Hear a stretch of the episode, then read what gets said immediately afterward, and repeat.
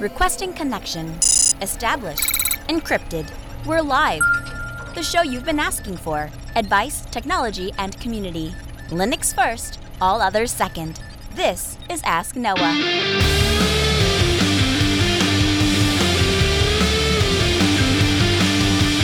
Live from Altispeed Technologies, the Ask Noah Show starts right now. This is the show where we came to do all the things on Linux they said couldn't be done and take your questions on how to do the same. Phone lines are open this hour to be a part of the program. It's a free call 1 855 450 NOAH. That's 1 855 450 6624 or send an email to live at asknoahshow.com. My name is Noah Chelliah. I am your host. Delighted to be here with you as another episode of the Ask Noah Show kicks off this hour. Happy to be back in Grand Forks. Happy to be back with you. Literally, I was saying on Twitter right before the show, literally the highlight of my entire week, this one hour to do this show. I have had a, a crazy cool week traveling all over the place, doing some really cool things, uh, some of which are going to make an appearance here on the Ask Noah Show. Maybe not tonight, but at some point. Now, as you know, as we talked about going forward from episode 100, one of the things that we want to do is become more involved with the community. We want to incorporate the community. We want to give a voice to the community. And we want to take into account your feedback. And one piece of feedback that I have seen over and over and over again is for a gentleman uh, to make an appearance on the show. And uh, this gentleman is is uh, his his name is Brent, and essentially what he does is he is an open source photographer. Uh, uh, Brent Gervais is his name, and he's joining us in our interactive Mumble Room. You also can be a part of the conversation by joining us in our on-air channel in that interactive Mumble Room. Hey, Mumble Room, welcome to the Ask Noah Show. Hello, Noah. Hey. G'day, g'day. Hey. Hey, Noah. Good, good to see all you guys. Um, so Brent is in here in the in the uh, in the mumble room with us, and uh, Brent, I, I guess you know it's this isn't really a we didn't really plan a lot. It's not not a huge formal thing, but I just wanted to get you on the show because there is a a community that has popped up inside of as an offshoot of the Ask Noah show. People that want to do open source photography. They've even formed their own Telegram group, and uh, the Telegram group is called the Ask Noah Show Photography Channel. And uh, these guys just talk about open source photography. And one of the people in there has sent into the show once or twice, actually. Actually, a couple people have sent in an email and said, Hey, there's that Brent guy, and he is a professional open source photographer. I understand that he uh, has a has a workflow that he's managed to work out. And so I was just wondering if you could tell us that story. How did you? First of all, let's start with this. How did you get into photography and why? You know, it's actually a, a, a question that's uh, gets asked all the time, and uh, I have this really kind of neat story to it. Um, thankfully for me, it was a bit of an accident that turned out to be uh, really good. Um, so I'm I'm here in Canada, and uh, you know, as kids, most of us end up playing hockey, and I ended up busting my arm up um, as a kid. Uh, but it was like the last hockey game of the season or something like that. So what that means is my summer was basically me stuck in a brace, not doing anything. And uh, what was really great was my father had what was then one of the early digital cameras. Uh, it wasn't the diskette ones, but uh, but uh, he basically had the foresight to say, "Hey, you know what? You're stuck here and you're not able to really do much over the summer. Um, here's a camera. Maybe you could just play with that and occupy some time." And so what ended up happening was this love of something I had never discovered before just sort of happened, and uh, been doing it ever since, and doing it professionally as my um, main income stream, I'd say, and uh, and it's been great. So did you start out with a open source photography workflow, or did you start with the commercial side and work your way back? So I remember when I started, um, I was using uh, Windows. It was I don't know Photoshop seven back then, and that was those were the tools that everybody was using. I was just I was young. I was like I think I was uh, like about fifteen. So, um, but still had a huge interest in computers at that time, mostly from my older brother who would pass that kind of stuff on. And uh, I remember playing with Linux back then, um, but just didn't have enough know how to you know do the photography stuff in Linux at that time. And Linux was a bit of a different beast back then as far as uh, the desktop side of things. So I, I remember playing a whole bunch with it, uh, early KDE and stuff like that. Um, but uh, but it wasn't really, um, I'll say, production ready for the kind of stuff I was trying to do. Sure. So uh, used Windows for a while, maybe maybe like four years, something like that. Then went off to uh, college here and was forced to buy a Mac despite my um, expressing how much I didn't want to. Um, so was on Mac for probably another four to five years, something like that, and then just couldn't stand either of those, and uh, just moved to Linux. And that was more from a philosophical standpoint. I thought, okay, if I'm going to be running a business for the next who knows how many of years, um, I would far prefer to invest my money in something I believe in instead of something I didn't. So that's how it came about. Yeah, no, absolutely. No, I completely agree, and I completely understand where you're coming from because I, I mean, I, I didn't, I, I don't think I was ever forced to buy a laptop per se, but I, I majored in communication when I was in college, and so my entire, uh, I guess, the rest of my class was on a different platform and, and was not receptive to Linux, and so if I wanted to graduate, I had to use that platform. Um, so I do understand where you're coming from there. I know this is going to come up. I know this is going to be a question among the photography gurus, even if it's not so applicable to the Linux and open source guys among us. What brand did you go with? Are you a Canon guy? Are you a Nikon guy? Sony? Panasonic? Yeah, so I always say like the most important camera is the one you have and the one you're using. Uh, so these days, especially with cameras, it doesn't really matter in the sense that they're all producing really great results and they're all fairly user friendly. But uh, but I got roped into Nikon a little while ago. Uh, I would say, well, when I first started, actually, some of my mentors were big Nikon fans, and uh, at that time, I was just trying to um, replicate what they were doing. They were doing some great work, and so it was easiest for me to to grab the equipment they had. Uh, these days, I'm still using a DSLR Nikon stuff. Um, you know, once you invest in a whole bunch of gear and lenses and stuff like that, it makes the a change to something else a bit more mm, difficult, I'll say. Um, but there's a lot of people going mirrorless, and Sony's doing some good stuff these days. So um, yeah, whichever camera you have, it's what you do with it. That's what I'd say. So I'm gonna I'm gonna I'm gonna I'm gonna use a, an analogy here. Um, I've been doing some uh, broadcast studio consulting the past couple of weeks, and uh, one of the questions I get asked is, well, how much money do we have to spend to get a really good sound on the air? And and what I tell them is that, you know, when if you go to a contractor that builds the world's best houses, and you sat him down and you said, I, I want to talk to you about the tools that you use and he says, well, I'm a, I'm a big fan of the DeWalt uh, FlexVolt power tools, 18 volt uh, lithium tools. I think they have a lot of power. I think they have a lot of durability. Throw them off a four story building. The batteries recharge really fast. They retain a lot of power, all those things, right? And you tell this guy, I'm going to go buy you a $25 Black & Decker power drill from Walmart and I want you to build me a house. Does anybody out there really believe that that $18 power tool versus the 200 and some dollar DeWalt power tool is going to make any measurable difference on the quality of this guy's work. It, or if you gave a world renowned tennis player, I don't follow sports, but if you gave a world renowned tennis player a rickety old wooden racket and you bought me the, I'm going to really show my sports ignorance here, but you bought me the, uh, a brand new fiberglass, fantastic, super top of the, you know, line you know, tennis racket, would it give me any measurable advantage over that tennis player? Absolutely not. And and I and I use that as an illustration to kind of I think what you're trying to say. The tools, a good professional will make use of good tools and will find a way to leverage those tools to his or her advantage. But for those that are starting out in photography, if somebody's listening to this show and they're saying, I want to get into photography, I think I could capture the world around me. I think I could capture moments Brent, they don't have to spend hundreds of dollars or thousands of dollars in equipment to do that.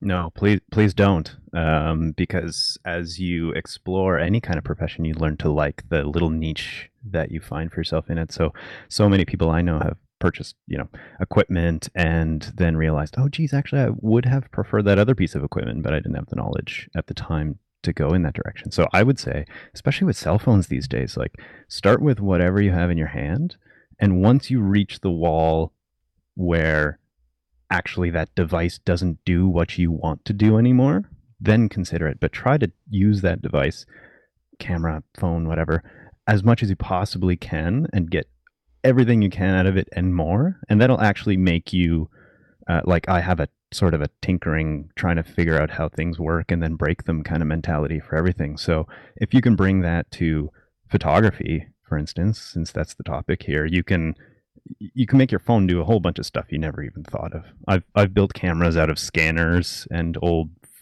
uh, eight by ten cameras and stuff like that. It it really doesn't matter what you're using. Just produce an image. So I can't remember the name of this device, but uh, so uh, I'll go ahead and just go on the record. I'm a Nikon guy. I really am, and uh, and I'm a Nikon guy because I like buttons.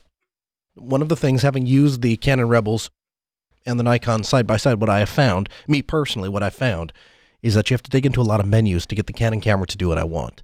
Um, Nikon gives me, you know, dials and buttons for me to be able to do those things. Yeah, you and, and me, me both for sure. So uh, I have just come to appreciate the Nikon way of doing things. That's not to say there's anything wrong with Canon. I think Canon makes, makes an absolutely fantastic camera. It's a true professional choice. Nothing wrong with Canon whatsoever. But I'm just telling you that my preference, having used them both side by side, has be, been to come to Nikon. And of course, like you expressed early on, once you buy into an infrastructure, then you're kind of sold that bag of goods, as it were, right? Now you've got lenses and flashes and all these things that are specific to your camera ecosystem and that's kind of where I'm at. But to your point about um, you've built cameras out of a bunch of different things. One of my favorite lenses, and I'll find I don't have the name handy, but I'll go find the name and I'll throw it in the show notes at podcast.asknoahshow.com. It's a lens that you basically squeeze on it, and it will distort the bokeh or how do I say this, Brent? The the depth of field, the autofocus elements. It will it will shift where those autofocus elements are, and so you can create some very unique, very cool artistic photos.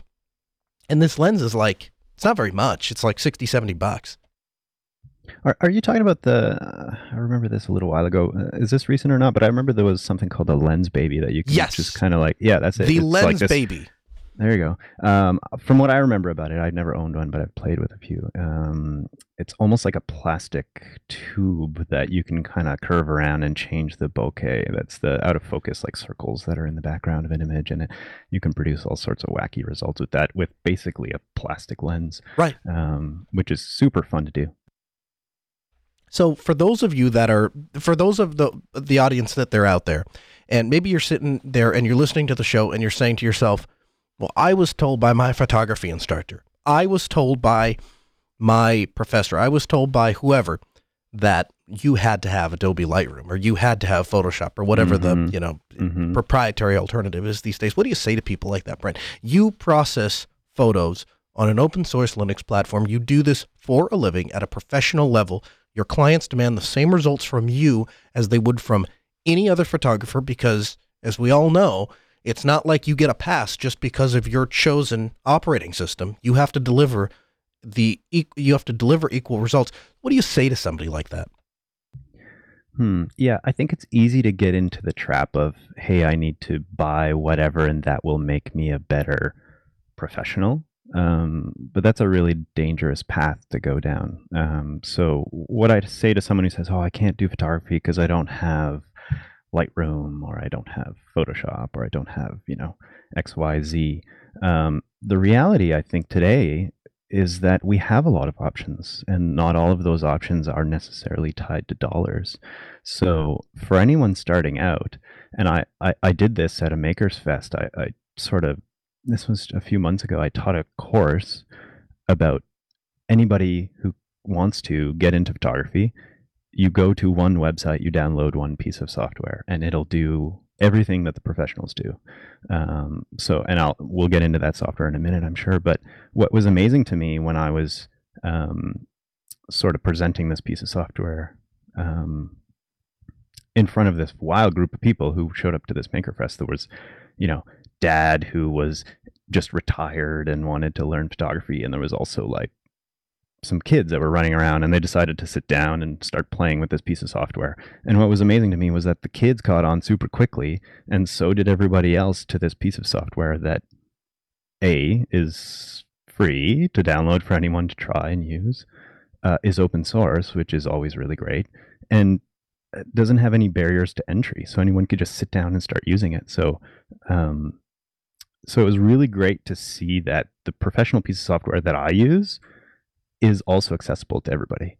And so now I say, don't even bother with the Photoshops and the Lightrooms. Go use something like Darktable first and go play with that. And if you if then you can't accomplish something, then consider the others. Now that that's excellent advice. Absolutely fantastic advice. So Brent, I just want to start from the beginning. I want to start picking your brain. You've gone out to a wedding or a party or I don't know, somebody's birth, whatever it is that people pay you to take pictures of. And uh, and you capture these images of somebody's life. What now? You've got these I assume you shoot in RAW. Always. Okay, so and for those of you who are not aware, there's two ways to capture images. The first way is you can record the actual data that the sensor captures and you can write that out to a memory card. The second way that you can do it is you can tell the camera's built-in processor to take that raw camera data and process it into a compressed image like a JPEG, which we would all uh, you know, be able to open on our phones and computers and so on and so forth.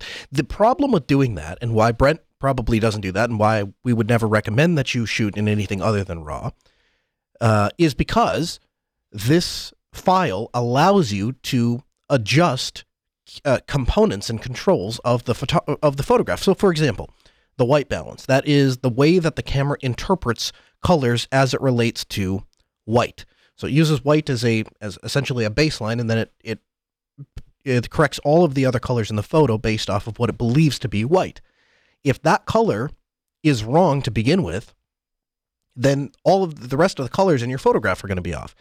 And you have the great ability because it has the raw sensor data, even if you've not calibrated your camera to show the camera what true white is. The sensor data is the same regardless. So when you pull it into the computer, you can then in post tell the camera or tell the photograph, the image processing software, hey, this is what real white is in this photo. And the photo processing software will go back and say, okay, well, based on that, here's what the picture would look like. And that's just one of many examples of things that you can do if you save that raw sensor data and don't throw it out for a compressed image. But so you get back with your raw files, Brent, you sit down at your Linux free and open source computer. What now? Well, always my uh, first concern is backups. Um, I even create, you know, I always I always want to have as many copies of these photos in as many different places as possible. Especially, so I used to do just to give a little bit of background. I used to do weddings. That's how I first started out. I've done hundreds and hundreds of them. Um, now I do mostly commercial work and editorial work, so for magazines and things like that. But uh, the same concepts apply. So I go on location somewhere and I take a whole bunch of really meaningful photos. And so my very first concern, even before I get home, you know, even in my car, I I never, you know, these are little things that I have created, but I never put my camera bag at the back of the car because if I get rear-ended, there's a chance that those photos will get wrecked. So I always put in the middle of the car, and maybe you know I've never run into a situation where I need that. But uh, the main concept is backups. So if I get home, the very first thing I do, and I have the same process that I go through every single time, is open my camera bag, plug the batteries, you know, into a charger. But the most important thing is start creating backups of those photos. So some on my laptop. So then now I've got two copies. Right, I have one on the card, one on my laptop, and I will also put them on a uh, my backup system. Okay, so we have the photographs backed up, so now they're safe, so they can't be they, they will unlikely to be destroyed, and uh, you won't have to call somebody and tell them that they they lost their once in a lifetime event. But how yeah, do we? Don't ever don't ever make that phone call. yeah, yeah. Well, at least not if you want to maintain a, a continued business. So, I mean, what do we do? Do we just uh, compress those files up and email them off to the client, or is there some post processing that has to occur? Yeah, so for for someone like me, uh, I I would describe myself as kind of an I, I lean a little bit more to a realistic end product. Um, so I'm not I'm not I'm not really pushing these photos into the surreal aspect at all. Uh, I'm trying to reproduce reality, but in a really clean way. Uh, but even then, I would say that I, I never hand to a client or even a friend or otherwise a photo that comes straight out of the camera.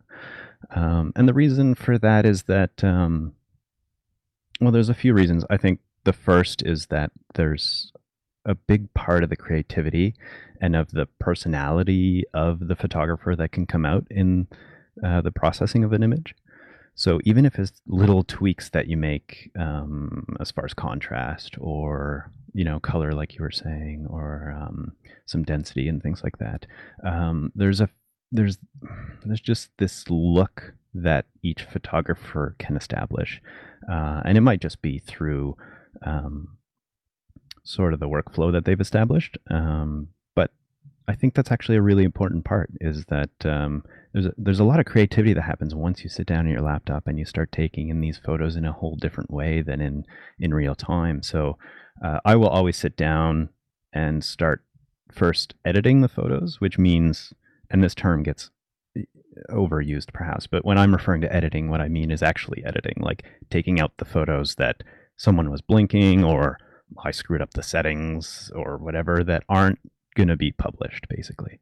Um, so I'll edit them down usually to about um, at least a third of the photos. Oftentimes I'm taking, you know, 10 photographs of the same scene, and maybe one or two of those are worth considering, and the rest are just kind of repetitious or aren't the best out of that that scene. So Sure.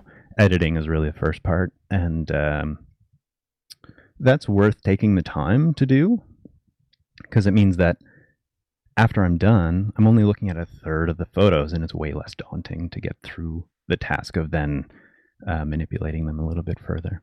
Sure, absolutely. And you know, one of the things um, that I think is you and I agree on. I was taught, uh, I was always taught you crop in the camera, not in the darkroom, and the idea is you get the picture right. There's there's a there's a real temptation in 2018 because we have 4K cameras, because we have 5K cameras, to go ahead and take a picture and just kind of get. Don't bother trying to frame the picture up. Just take pictures and then get back into your your darkroom or into your uh, computer and go ahead and just crop the picture to get what you want. And I'm not saying that's a wrong way to do it. It's certainly an effective way to capture a photograph, and we certainly have the resolution to allow you to do that. But what you need to understand is that every photograph you're taking, you are throwing away information. And so if you can learn to properly utilize optical zoom to properly utilize the proper lens to frame the picture that you want, you can expend those pixels, capturing greater quality of the exact frame you want rather than capturing a huge image that you don't want to, to crop it down to the quarter of the image or whatever it is that you do. Um, and so I, I disagree. It's just a, it's a, it's a person, it's a way that I go about doing things. It sounds like it's the way that you go about doing things. It's Yeah, not necessarily, absolutely. it's not necessarily that there's a right or wrong way to do it. Um, but that's always my preference. Um, what software specifically do you use to make these light edit editing? Um, so I will touch a little bit on your uh, cropping in photos, Yeah, and then I'll get to the software. So, I one of my favorite um, exercises to suggest to anyone who's getting into photography, or even someone who's been in photography for a while, uh, is get yourself what is one of my favorite lenses, especially to start out, which is a 50 millimeter 1.8. Hmm. Um, all the brands have it. They're extremely inexpensive. They're like hundred dollars for one of the Nikon versions. Um, and the best thing about that lens is it teaches you how to see, and it. So to speak to your cropping in camera, what it does is instead of allowing you to crop um, things on the computer, it forces you to use your feet to zoom in and zoom out. So you have to move your body around and see different perspectives of the same scene. And that really teaches you that, oh, wait, if I move to the left by two feet, this photo will be completely different. And that's something you can't do on the computer. Once you've snapped that photo, you can't move two feet to the left to, to rearrange everything in the background and the foreground. So it's really important to get it right in person as much as you can, and then use the software a little bit to to either prop that up, everything you did right, to make it even more right, or let's say you made a, a subtle mistake here and there, it can sometimes um, help soften those, let's say. Absolutely. So then on onto your software, what I would recommend first for only almost anybody and does 80% of the on computer work that I do would be Darktable. Uh, it's available on all platforms. I've used it on all platforms.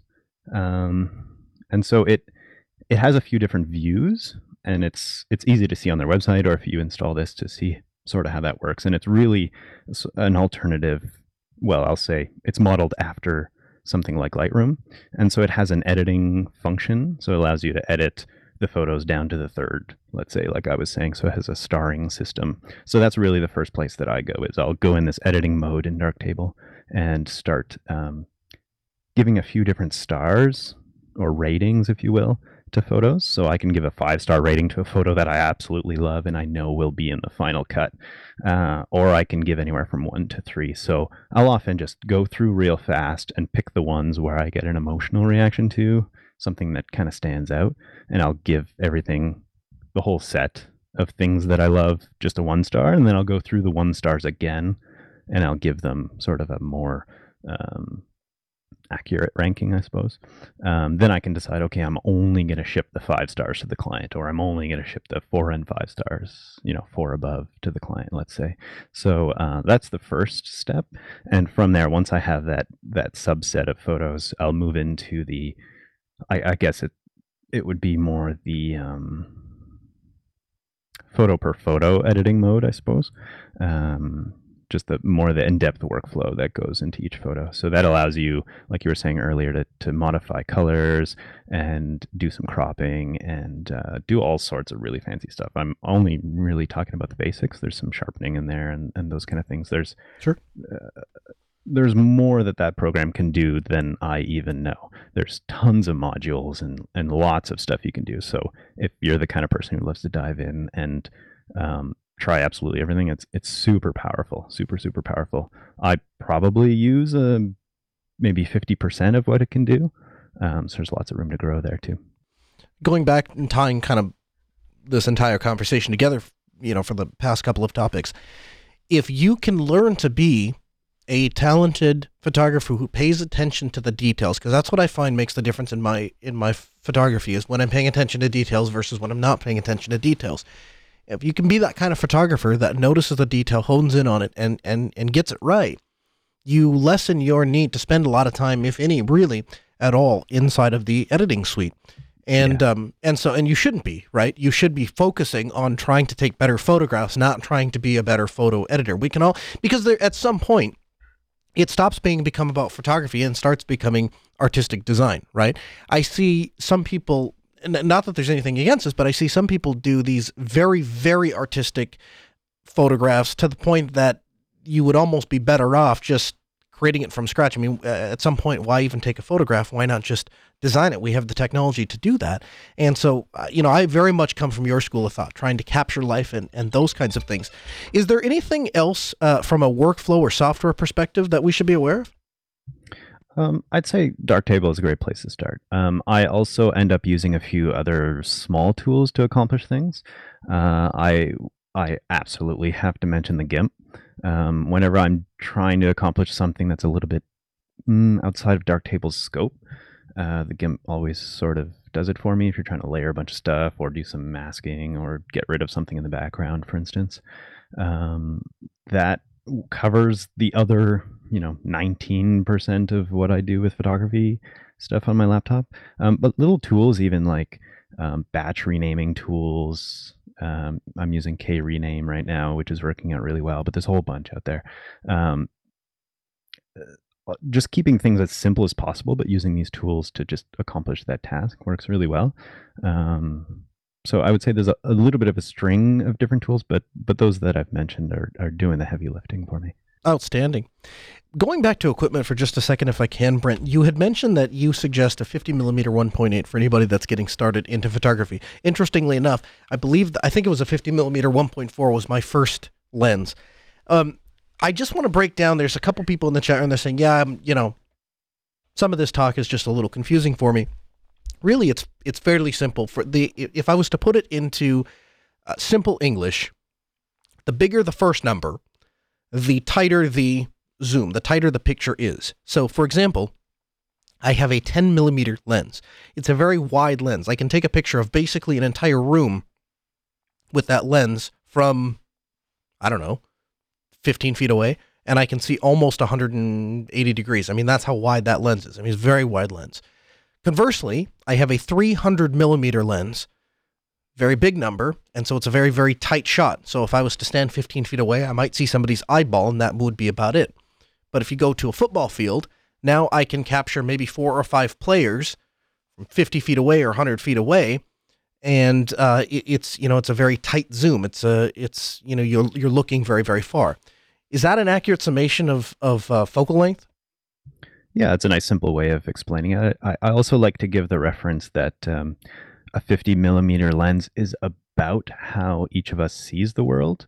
So Mm. whatever you can fit into your own vision is about a 50 millimeter lens. So if you're trying to get a little bit wider than that, then you have to reduce that number. And if you're trying to see something that's further than what you're used to seeing, then you have to increase that number. I like that. I, wasn't aware that that was kind of a. I wasn't aware that that's where the 50 millimeter suggestion came from.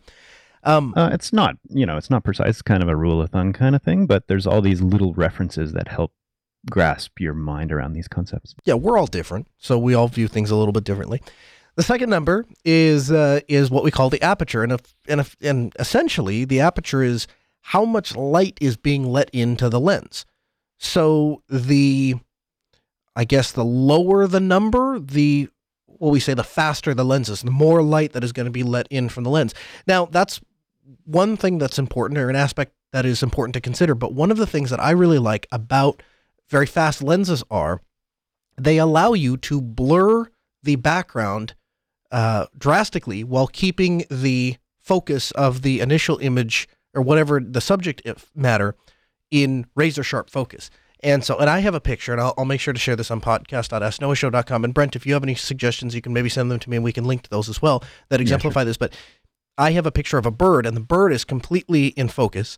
And the fence, which is sitting only maybe five or six feet behind the bird, just starts to look like a green blur because all of the trees and leaves and stuff that surround the fence blur in. So it doesn't have the ugly appearance that the actual background was. It was really fantastic.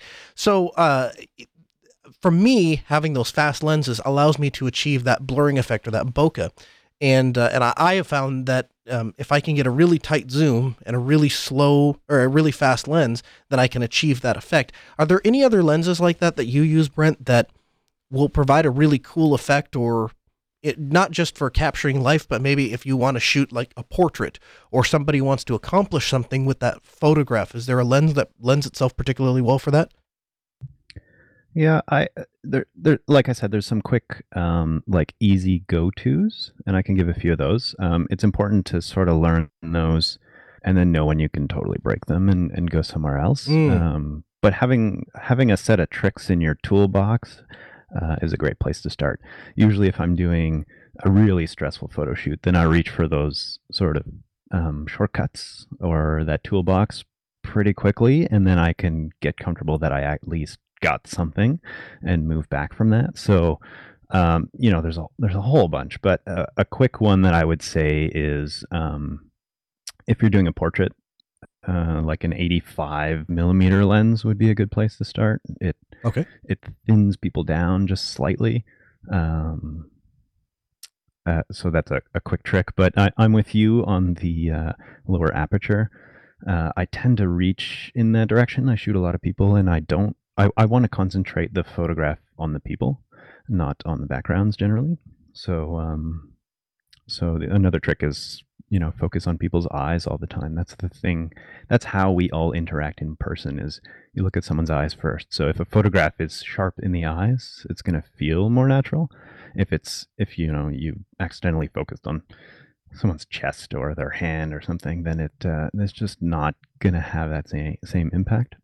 Um, but as far as lenses go and that aperture trick, I would say um, the aperture is really just a fancy word for uh, the hole that's letting light into your into your camera. Mm. So the bigger it is, the the bigger it is, the more light that's going to come in. So for me, I have really, like you said, really fast lenses. So I use 2.8 lenses as much as I can or lower.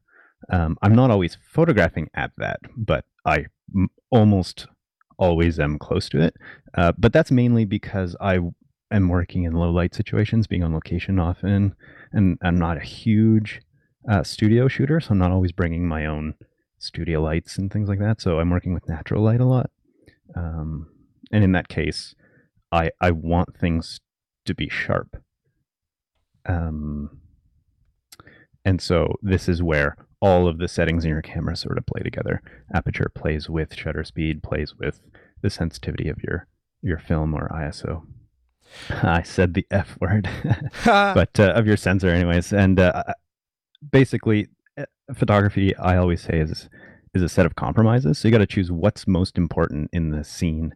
Is it that things are really sharp, or is it that you know you freeze movement or something like that, and optimize that setting on your camera? So maybe for you, you and that bird, the most important thing was getting the background to be super blurry, so the bird really popped out. Well, then you're gonna concentrate a little bit more on what your aperture is than your your shutter. Absolutely.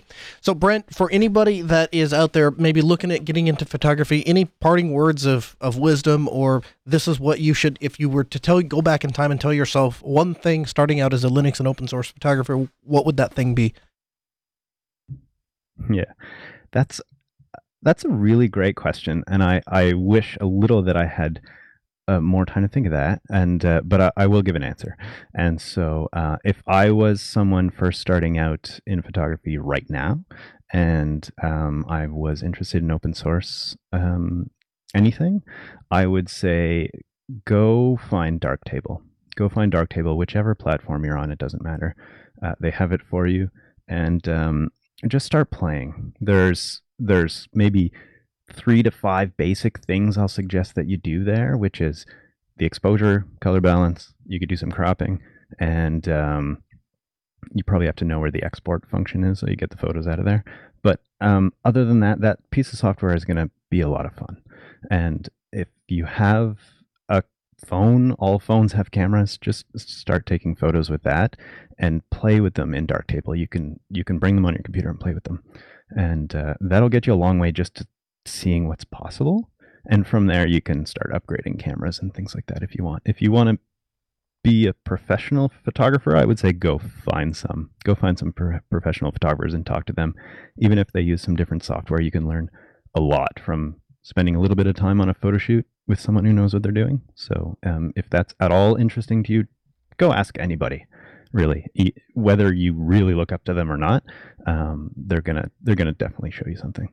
Brent Gervais, a photographer utilizing Linux and open source for his professional photography business, and a guest this hour on the Ask Noah Show. Take a look at his work, brentgervais.com. We'll have a link for you on podcast.asknoahshow.com, on Twitter at Brent Gervais. Hey, Brent, thanks so much for taking the time to be here with us. We would love to get you back in the program real soon. Hey, thanks, Noah. And uh, can I ask you a quick uh, Ask Noah question? You bet.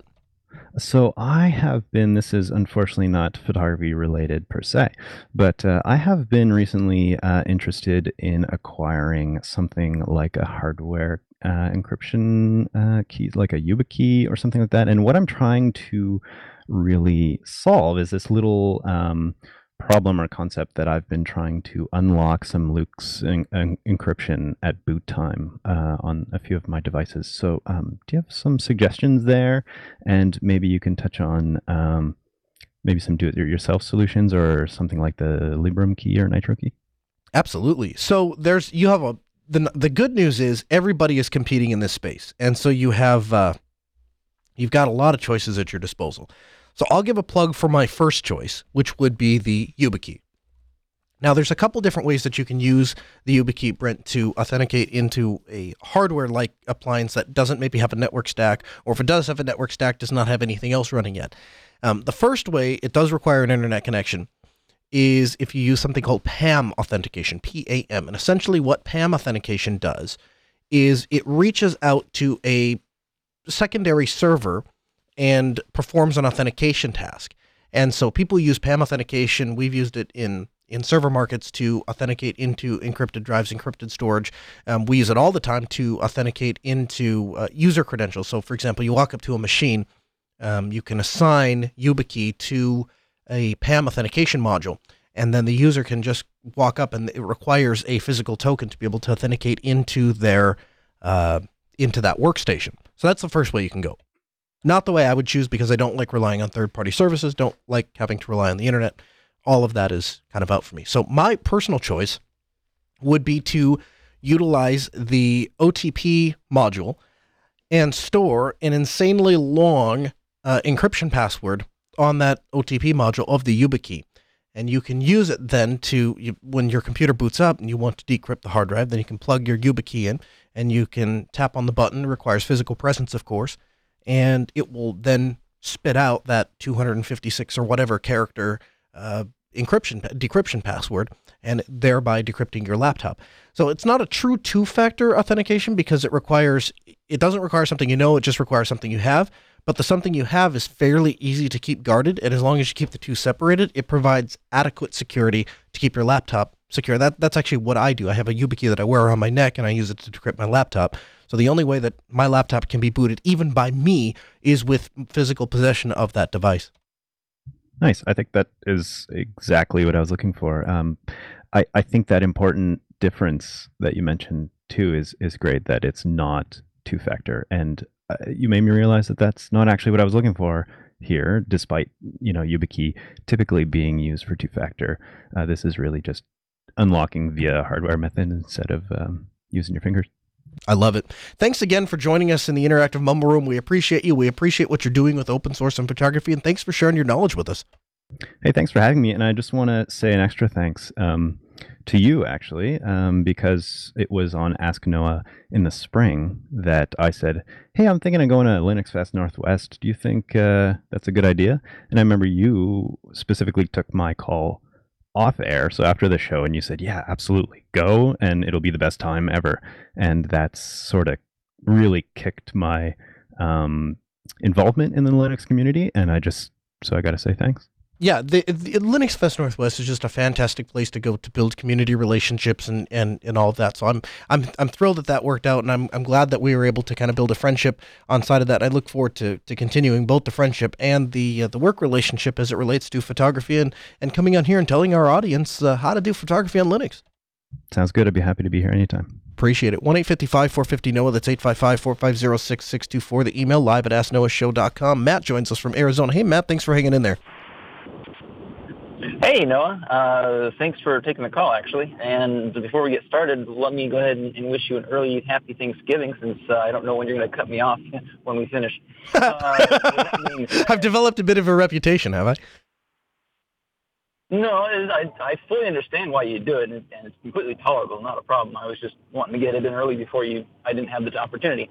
So, uh, last week I had called in with a FAR 29 problem. It wasn't booting, or, or it was booting, but I wasn't able to log into the uh, desktop. Now, you had mentioned or, or encouraged me to uh, toggle back over to the Fedora 28 installation instead of the 29 through the grub menu.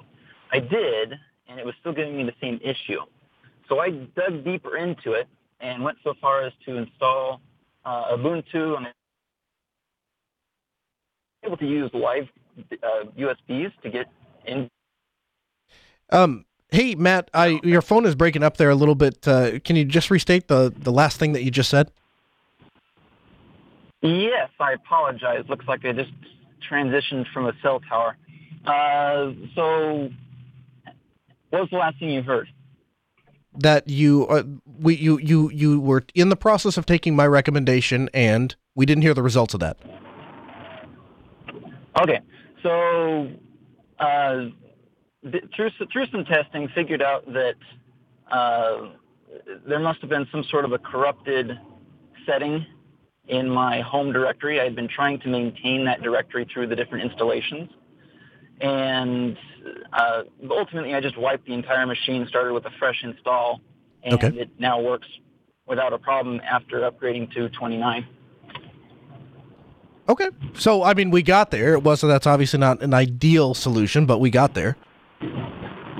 Well, yeah, it was it was it, it was more of an application as far as trying to figure out what the problem was, uh, and I didn't necessarily nail down as tightly as I think either of us would have preferred. But it was it was just an uh, an ex uh, an example, uh, an exercise. There it is. That's the word. Sure. I I appreciate you following up with me, and uh, by the way, I'll just let you know, happy Thanksgiving to you and your family as well. I hope you have a very enjoyable and relaxing, Thank you. and relaxing weekend. But I uh, this is one of those things where I don't really particularly care for uh, the upgrade method. I'm really a big fan of nuke and pave, And there's going to be people out there that are going to hear that and they're going to say, Well, if you used a good operating system like Windows or Mac OS, then you wouldn't have to worry about those things. But I, I don't. I actually don't like the upgrade process on in any operating system because fundamentally it's a compromise. If you think about it, it always is. If you're going from one version to the other, you have library, you have files, you have junk essentially that came with that last thing that you no longer need, and you're dragging along simply from for the for the express purpose of not starting from a clean slate. Um, so I don't like it. And so for that reason, I'm, I'm a big fan of duking and paving. Obviously, that's not a great answer on the show because, well, people have data and they have lives and they have other things they'd rather do than rebuild their machine from scratch. Um, Yeah, you're you're correct, but uh, the answer to that is is backups. Uh, and Yes. we can probably bash on Windows. I have a friend that uh, was still on Windows 7, and for whatever reason, he was having issues with with the upgrade. It would break every time he would try and run it, and it just got to a point where it failed entirely. He had to wipe the, the entire machine, and start over.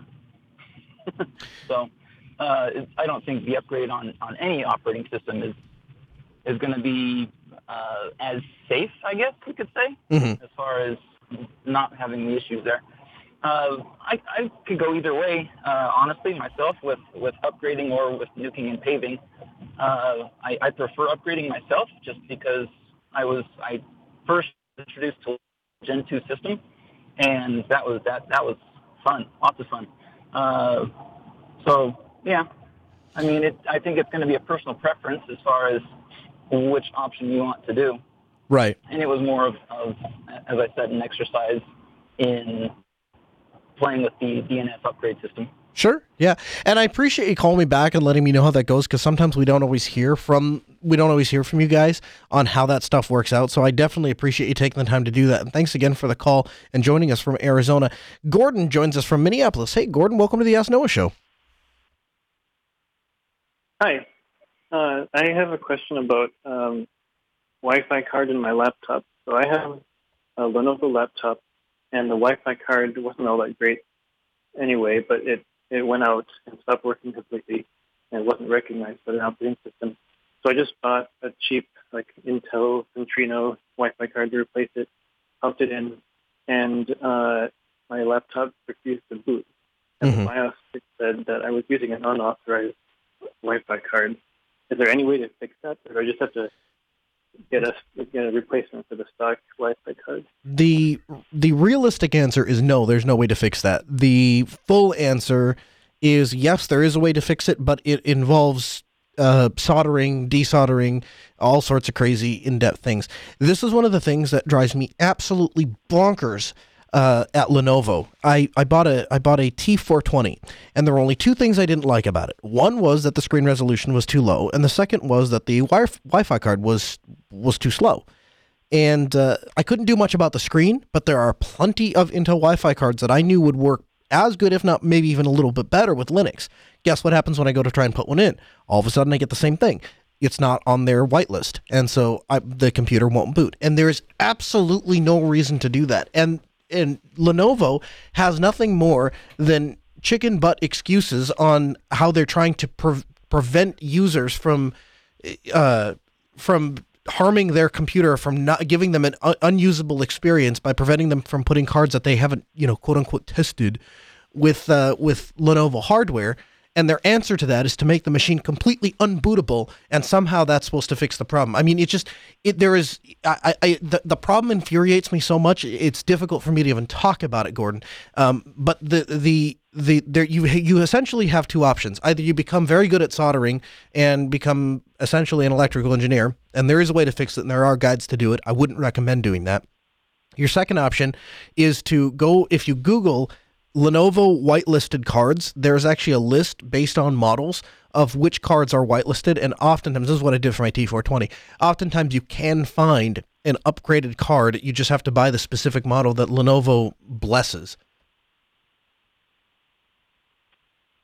Okay. So I don't have to go with the same Wi-Fi card even that came with the laptop. I could still upgrade. You can, yes, That sounds good. yep, yeah, and it's it's right, I'll take a look at the. Yeah, do that. And and I'm, I apologize. I apologize on Lenovo's behalf, even though I have nothing to do with them, because it's just a stupid, stupid, stupid decision. And it's one of those things that it's really out of Apple's playbook, if you think about it. This idea that, well, we know best for you. We know what you want to do and what you don't want to do. And if you do something that you don't want to do, we'll make sure that you can. I just, just drives me nuts. It's like, it's like John Deere licensing their the use of their technology rather than actually buying it. Covered that earlier in the Ask Noah show as well. Make a phone call here, here real quick. We got something fun to do. Um, if you if you're not aware, you should join our brand new interactive mumble room. It is pound Ask Noah show on Freenode. Let's see if we can make this work.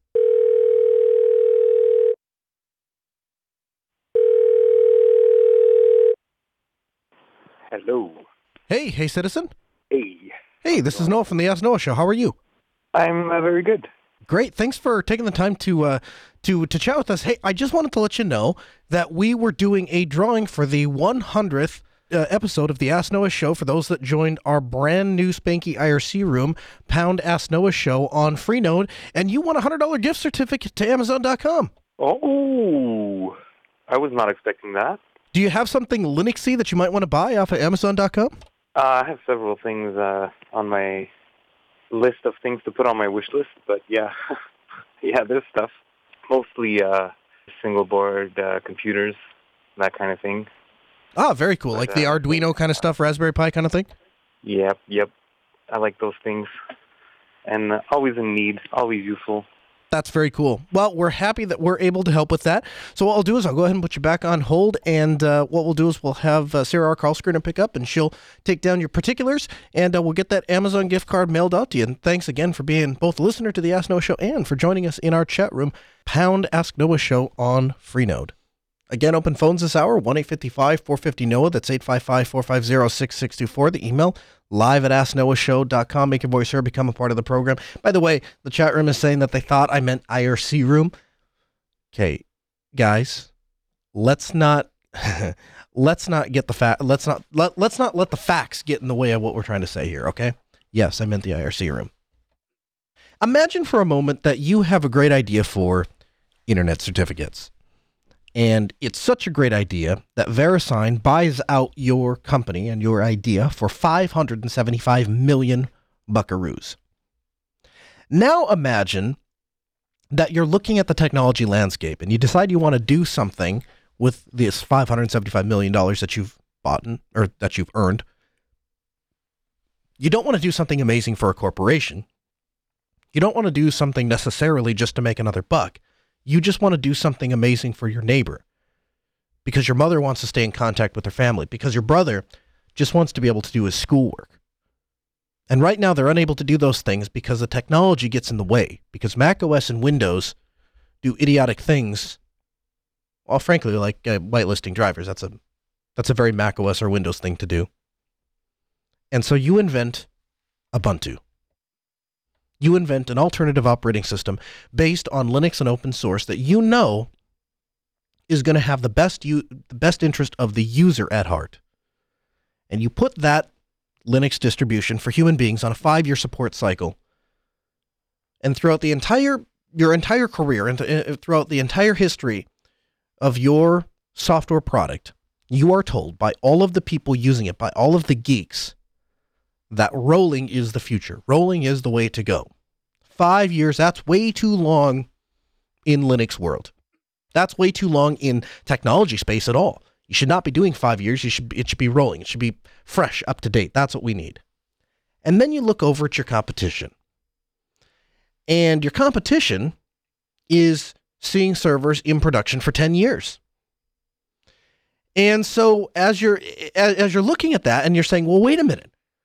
But wait a minute, we have all of the installs. If you look at raw numbers, there's way more people using our product than theirs.